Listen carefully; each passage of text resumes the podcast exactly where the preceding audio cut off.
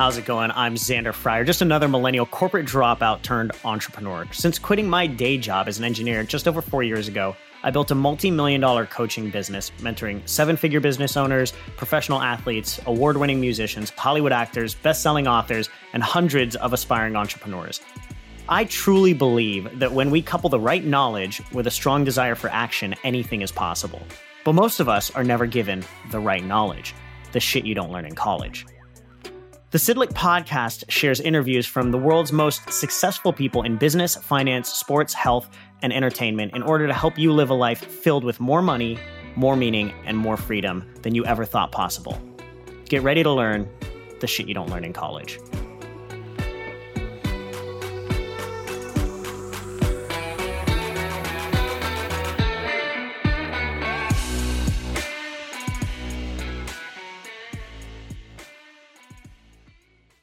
All right, how's it going, friends? Welcome back to another episode of Shit You Don't Learn in College. I'm your host, Xander Fryer, and today we're going to talk about the five differences between entrepreneurs and normal people.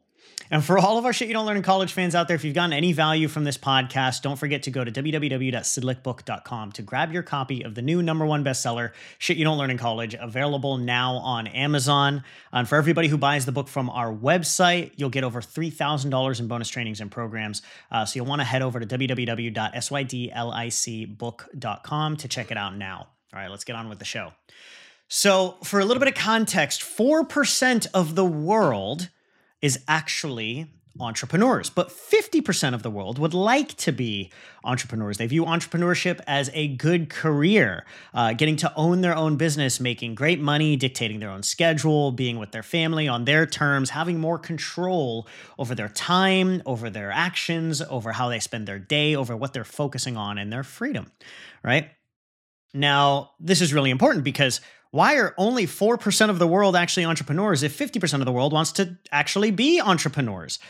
Well, there's certain things that entrepreneurs do that are very different than the rest of the world. And to be honest, a lot of the stuff that entrepreneurs do that's very different than the rest of the world is stuff that you're not taught in college. And this is why we're going to talk about it today.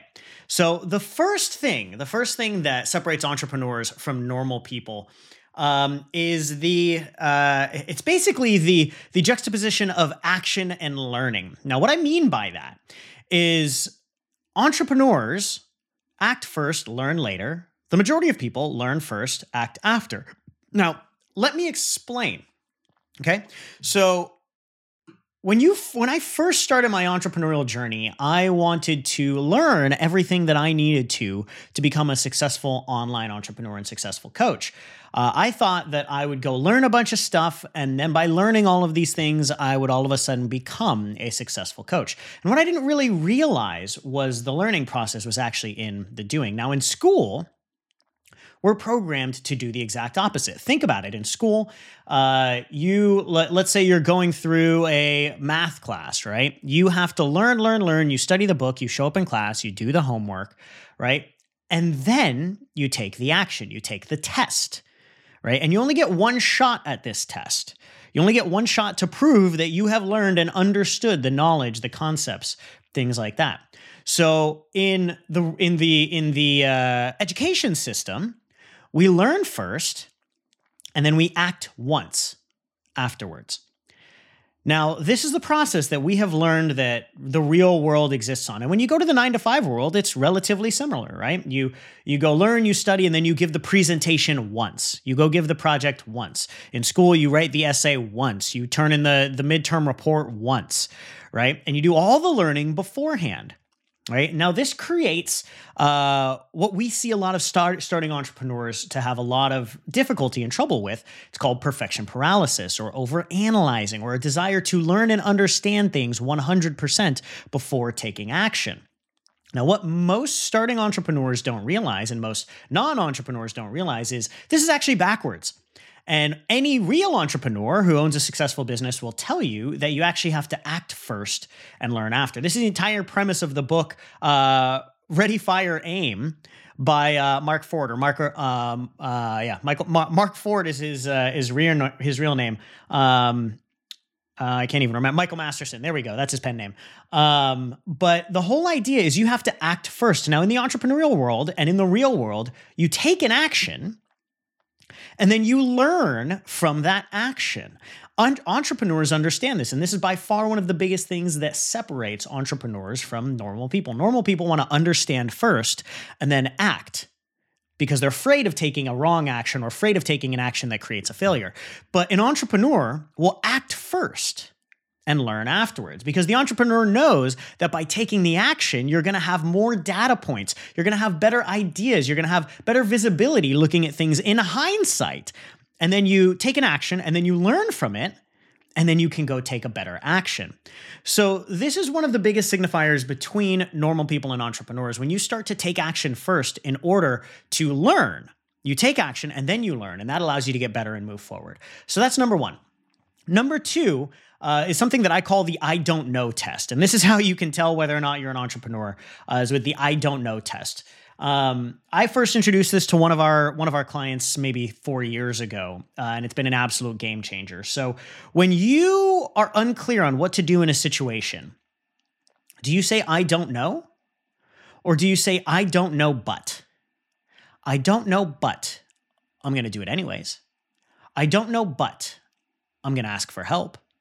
I don't know but I'm going to figure it out right? That's the difference between an entrepreneur and a normal person. See, an entrepreneur is a professional problem solver. We're never going to fully understand things. We're never going to know the the unknown. The, the, the definition of a leader. If you want to be a leader, entrepreneurs are leaders, right? If you want to be a leader, what's the definition of leadership? The definition of leadership is to go first. You have to go into the unknown. You have to walk the trail that has not been walked before. You have to go the extra mile where nobody else is going. Now, in order to go that extra mile, in order to walk the trail that nobody's ever been before, you have to be a leader and you have to go down trails that have never been walked. Nobody knows what they're doing. So you have to be a professional problem solver. I always tell our clients when we first start working with people, you know, I say, people come to me to solve their problems. And I tell them, my goal is not to solve your problems. My goal is to help you get better at solving your own problems so that I can give you bigger ones. Think about that, right? As an entrepreneur, that is literally the goal. You are a professional problem solver. Let's say you want to have a six figure business, you have six figure problems.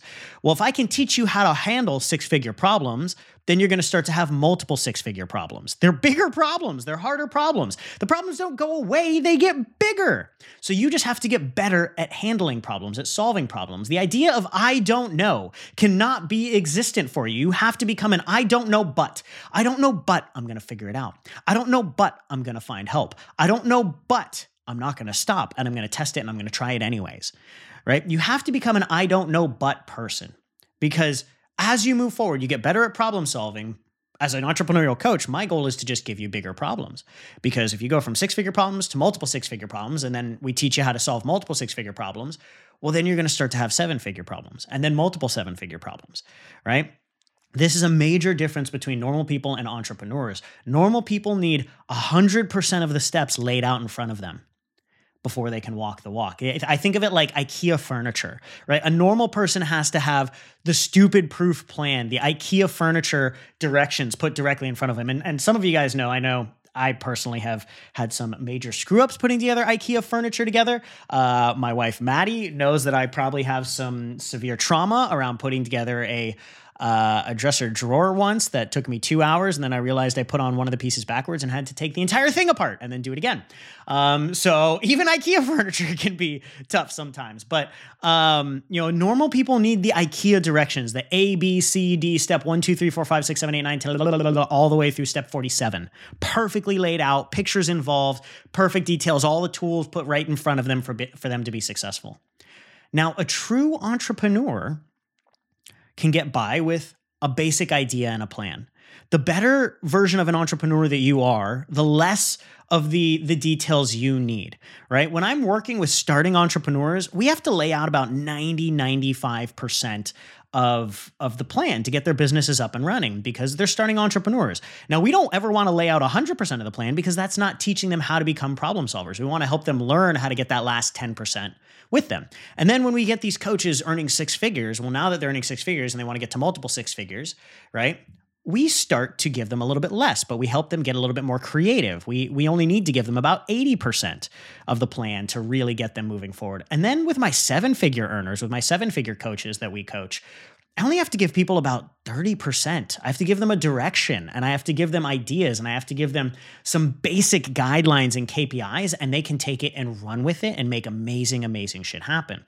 This is what happens as you become a more successful entrepreneur. You get better at the problem solving side of things, right? For me now, I have I have coaches of mine that tell me, hey, you should do this. And it's literally just a concept, it's just an idea, and we can take it and run with it and turn it into a seven figure business. We just needed that 5% idea of, hey, you should do this. Right. But that's the difference between a true entrepreneur uh, and someone who belongs in a nine to five is the I don't know versus the I don't know but. Now, another major signifier between entrepreneurs and uh, nine to fivers is their view of costs versus investments right? Their view of cost versus investments and how they spend their money, right? Entrepreneurs will invest. Normal people will spend. Entrepreneurs will invest, normal people will spend. Let me explain. And and normal people sometimes they will view investments as spend expenditures and they will view expenditures as investments and they have it backwards. So let me explain, right? If you have four pairs of shoes already, you don't need a fifth or a sixth or a seventh or an eighth just because they look good. That might be an expense or something you're spending money on. That might be a cost. But an investment is something intended to help you grow personally, business wise, income wise, in your relationships, in your health and wellness. These are investments, right? Now, here's what's really important. And I think this is something that a lot of people have issues with is if you've gone to university, if you've gone to college, you may have quote unquote invested in a degree that got you no return. And this is where a lot of normal people lose sight of what a real investment is right? They maybe you spent, I did, I was one of these people. Maybe you spent $100,000 on your degree and that led you down a career path that was unfulfilling, that left you, left you unsatisfied, stressed, anxious, unhappy, torn apart, right? And so you saw that as a sunk cost. But the reality was it was an investment. Now, all investments like this give a return. Some are longer, some you see further down the line, and some uh, some you may not realize until long, long into the future, right? So I originally saw my college investment as uh, as a cost, as a sunk cost, because it got me a degree that I didn't use, an, an engineering degree that I didn't use. But the more and the more that I saw it, I learned a lot there right? I learned a lot of things and the investment came in multiple ways, right? It gave me an idea of the education system, which I want to change, hence shit you don't learn in college. I also learned as an engineer how to be a problem solver, which what we just talked about was entrepreneurship, right? I also learned a ton in college about networking and connecting with people and and socializing, right? And how to open a beer bottle with my phone. Um, but, but that's besides the point. But you know, it was an investment for me in many many ways. I just didn't get the return that I thought I was going to get, right? I also had a coaching program. I've invested over a half million dollars on my own coaching programs and and uh, and masterminds in the last handful of years. Um, and one of the ones that I first invested in when I first started my business, it was the first uh, coaching program I, that ever put me in debt. I put it on a credit card. It was twelve thousand dollars, and it was crap. It was completely outdated. the the The tactics and strategies were completely outdated. The coaching support was horrendous, right? But looking back, it was one of the best investments I've ever made because it gave me the opportunity to face my fears and invest again in another program that got me, you know, tactics that were tactics and strategies that I could use and and introduce me to people that that could really help me, right? So help me overcome my fear. It helped give me the opportunity to be courageous and and face my fears and and make stuff happen, right? And that was one of the best investments I've ever made. Was that worth $12,000 to me? Well, you know, it was probably worth millions to me, now that I look back in hindsight, it's always a lot easier to see what these investments are actually worth. Now, there's other things that you can invest in as well that entrepreneurs do. Now, I invest heavily in my own self-care and I know a lot of entrepreneurs that do the same because you know I am the product in a lot of certain cases right so uh, we had a client of ours that brings in somewhere between eh, on any given month somewhere between 50 and 80 thousand dollars a month and he was he was hesitating um, you know picking between he he had a gym that he was paying about 20 bucks a month at, and it was kind of a shit gym but it got the job done. And then there was another gym down the street that was like $100 a month. And it had a nice sauna and a nice spa and, uh, and you know newer equipment and all of this stuff right? And a better clientele a higher level clientele. And he you know he was like man like i just don't know if it's worth it right? And i was like what would it be worth if you could sauna regularly and that would help you show up at a better level in your business? And you could you could you know uh, get rid of some of the stresses and the toxins and things like that and you put yourself around a higher clientele a higher level of people that were earning more money you know would that motivate you? And he's like holy shit this this $80 a month investment might actually be costing me millions right? Because your health is such a significant part of who you are as an entrepreneur. Now, for me, I've invested thousands in, in things like cold plunges. My cold plunge cost me, I think, like $6,500. Our sauna cost me 5K. But those are two of the best investments I've ever made in my health. I, I cold plunge every single day, I sauna multiple times a week. And because of that, I never have any worry about about my energy levels, about getting sick or anything like that. And if I do get sick, I just jump in the sauna and I sweat it out and it's gone in hours, not days or weeks. Right. So those investments have caused me to perform at a really high level. So that's something that that most people don't think about. You invest in your health in eating right. You know, Maddie and I eat very well and we, you know, we focus on eating mostly organic and eating really high quality food and we spend more than most people spend on their food, but because of that, we live healthier lifestyles and we don't have to worry about sickness and, and our energy levels and all of those sorts of things. So that's a huge one. The way that entrepreneurs view costs and investments is massively, massively different. Now, I know a lot of you might be thinking, well, if I made millions of dollars, I'd spend five grand on a sauna as well. But I've been doing this since since I started. I, I, I invested like I was a millionaire before I was a millionaire right so you have to start to invest in the things that really matter a lot of people say oh i'd invest in coaching if if i had the money well you don't have the money because you haven't invested in coaching right you got to start to flip the switch and you start to have to act like a seven figure earner before you're actually going to make seven figures now Another major thing, another major difference between entrepreneurs and normal people, normies or nine to fivers, uh, as I like to call them, uh, is the fear of judgment and criticism, and not necessarily the lack of it, but how you handle it. So we all have the fear of judgment and criticism. And one of the things I tell a lot of people is we don't actually fear failing, right? A lot of people say they're afraid of failure.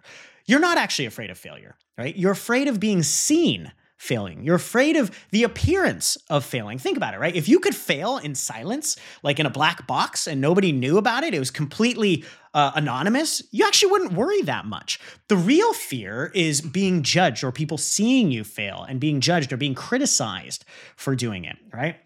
This is where I love Mark Manson's book, The Subtle Art of Not Giving a Fuck, right? Because the reality is to be more successful in life, you have to learn how to not give a fuck about what people think.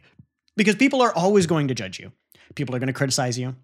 They're going to judge you. They're going to make fun of you. Uh, they're going to talk shit. Now, you're going to have haters regardless. So, if you're going to have haters regardless, wouldn't you want to have haters doing something that really matters to you, pushing yourself and actually being yourself and putting yourself out there? I think so, right? Now we're all we all have an evolutionary programmed fear of being seen failing. Now, why is this? Um, so, being seen failing, judge, judgment and criticism is closely tied to the emotion of shame. Um, according to Dr. David R. Hawkins, um, shame is the lower, lowest energetic emotion that we can feel, just above death. Right? This is often why a lot of people commit suicide because they're ashamed. So they would rather experience death than shame. Um, if you think about this evolutionarily, makes sense when we were small tribes, small groups of people. Um, you know, say let's say you're in a group of 200. If you had, if you were socially shamed in a group of 200, you'd be outcast. Well, if you're outcast, then you're probably not going to survive. You're probably going to get eaten by a saber tooth tiger. You're going to die.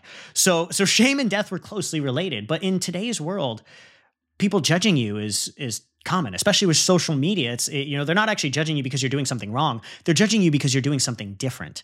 And by definition, success is different.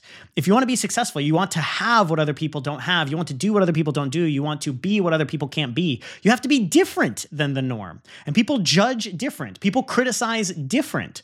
So the reality is if you're not being judged, if you're not being criticized, it's because you're not being successful if you want to be successful, you can actually judge the amount of, of success you're having by the amount of criticism and the amount of judgment that you're getting while you're doing it, right? One of my favorite quotes from Albert Einstein he says, Great souls encounter opposition from mediocre minds, and the majority of people are mediocre minded, right? That's that's herd mentality. And for us to be successful, we have to be different than the herd mentality.